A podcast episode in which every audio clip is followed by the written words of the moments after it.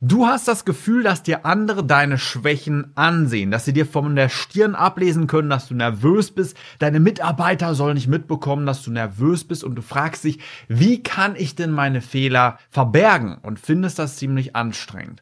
Und in diesem Sinne herzlich willkommen zum Charis Masters Podcast. Ich bin Felix Forst und in den letzten Wochen im Coaching sind immer wieder Geschäftsführer auf mich zugekommen, sehr, sehr erfolgreiche Männer, die mir dieses Problem geschildert haben. Ich bin jetzt verantwortlich für viele Menschen, viele Menschen folgen mir und ich möchte irgendwie verbergen, was meine Fehler sind. Sie sollen in mir den idealen Anführer sehen, der perfekt ist, der sie durch das Labyrinth, durch den Sturm navigiert und immer wieder ans Ziel führt.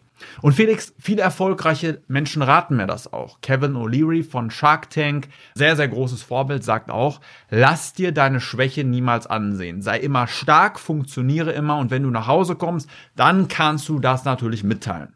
Und dafür und dagegen spricht natürlich einiges. Also angenommen, es gelänge uns, ein perfektes Abbild eines Menschen zu sein, der immer funktioniert, immer hart ist, niemals Schwäche zeigt, dann wären wir natürlich ein Vorbild, zu dem andere immer aufsehen können.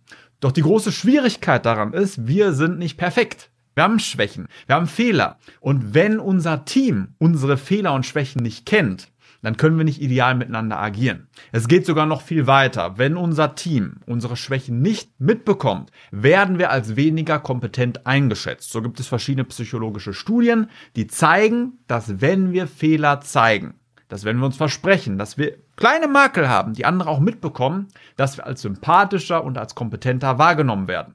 Es macht also gar nicht so viel Sinn, alle Schwächen und Fehler zu verstecken, weil wir dann als emotionslos, als stumpf, als unmenschlich wahrgenommen werden und sich unsere Angestellten und Mitarbeiter uns gegenüber gar nicht so leicht öffnen, was ja ein großes Ziel eines Anführers sein sollte.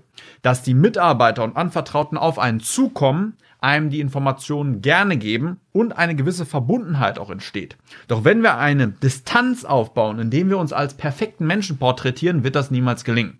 Es gibt natürlich einiges, was dafür spricht, möglichst stark nach außen zu treten, so wie Kevin O'Leary das auch sagt. Also stark aufzutreten, sodass dein Team immer weiß und spürt, dass sie sich auf dich verlassen können. Wenn dann Sturm kommt, du bist der Mann, der das Boot als Kapitän zum Ziel bringt. Sie wissen, dass du kompetent bist, dass du wirklich fachlich einiges drauf hast. Sie wissen, dass sie dir folgen, weil du es drauf hast. Allerdings brauchst du nicht perfekt sein. Deswegen schauen wir auch auf Männer wie Elon Musk. Elon Musk, der viel stottert. Elon Musk, der große Vortragsangst hatte. Elon Musk, der aber trotzdem, auf den trotzdem die ganze Welt schaut, weil er eine Mars-Mission hat, weil er Tesla anführt, weil er einfach eine große Vision hat und einige Dinge extrem gut kann. Andere Dinge kann er nicht. Aber das macht ihn menschlich, das macht ihn sympathisch. Deswegen ist er auch viel, viel bekannter und beliebter als andere große Milliardäre. Also wahrscheinlich kennst du auch gar nicht so viele andere Milliardäre, die jetzt zum Beispiel eine Autofirma anführen. Wer führt zum Beispiel gerade Nissan an? Wer führt zum Beispiel gerade Ferrari an? Also wenn du Autoexperte bist, kennst du die vielleicht, aber Elon Musk ist auf der ganzen Welt bekannt, weil er eine gewaltige Mission hat, weil er zwar auch Fehler hat, aber trotzdem umsetzt und andere folgen ihm, weil er Fachexperte ist, menschlich ist und sie sich gerne mit ihm umgeben.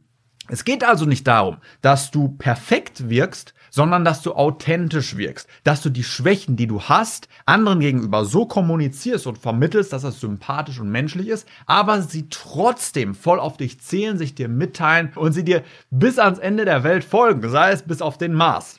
Darum geht es. Und wenn du lernen willst, wie das geht, wie du als Chef als Anführer andere so ans Ziel bringst, dann melde dich bei mir, schreib mir gerne eine Nachricht, schreib mir eine E-Mail an felix at oder geh auf die Website carrotsmasters.de und dann melde ich mich bei dir und dann bringe ich dich ans Ziel, dann sorgen wir dafür, dass du dich gut fühlst, während du präsentierst, dass du andere so anführst, dass es authentisch und charismatisch ist, dass er eine gute Dynamik bildet und das Unternehmen größer macht, weil darum geht es ja. Es geht ja nicht darum, dass jetzt Person XY perfekt ist. Nein, es geht ja darum, dass der Kuchen für euch alle immer größer wird, dass das Unternehmen wächst und dass ihr alle glücklicher und erfolgreicher werdet. Also so ein Bauchgefühl ist nicht so wichtig wie die Familien, die dahinter stehen. Du, du bezahlst das Essen, den Lebenunterhalt von vielleicht 100 Familien, vielleicht 1000 Familien. Mach dir das bewusst. Das ist viel, viel wichtiger. Du willst befördert werden, die Karriereleiter nach oben, deine Mission durchführen, aber da steckt ja viel mehr dahinter. Und die Kleinigkeiten, das Bauchgefühl oder Präsentationskunst, Schlagfertigkeit,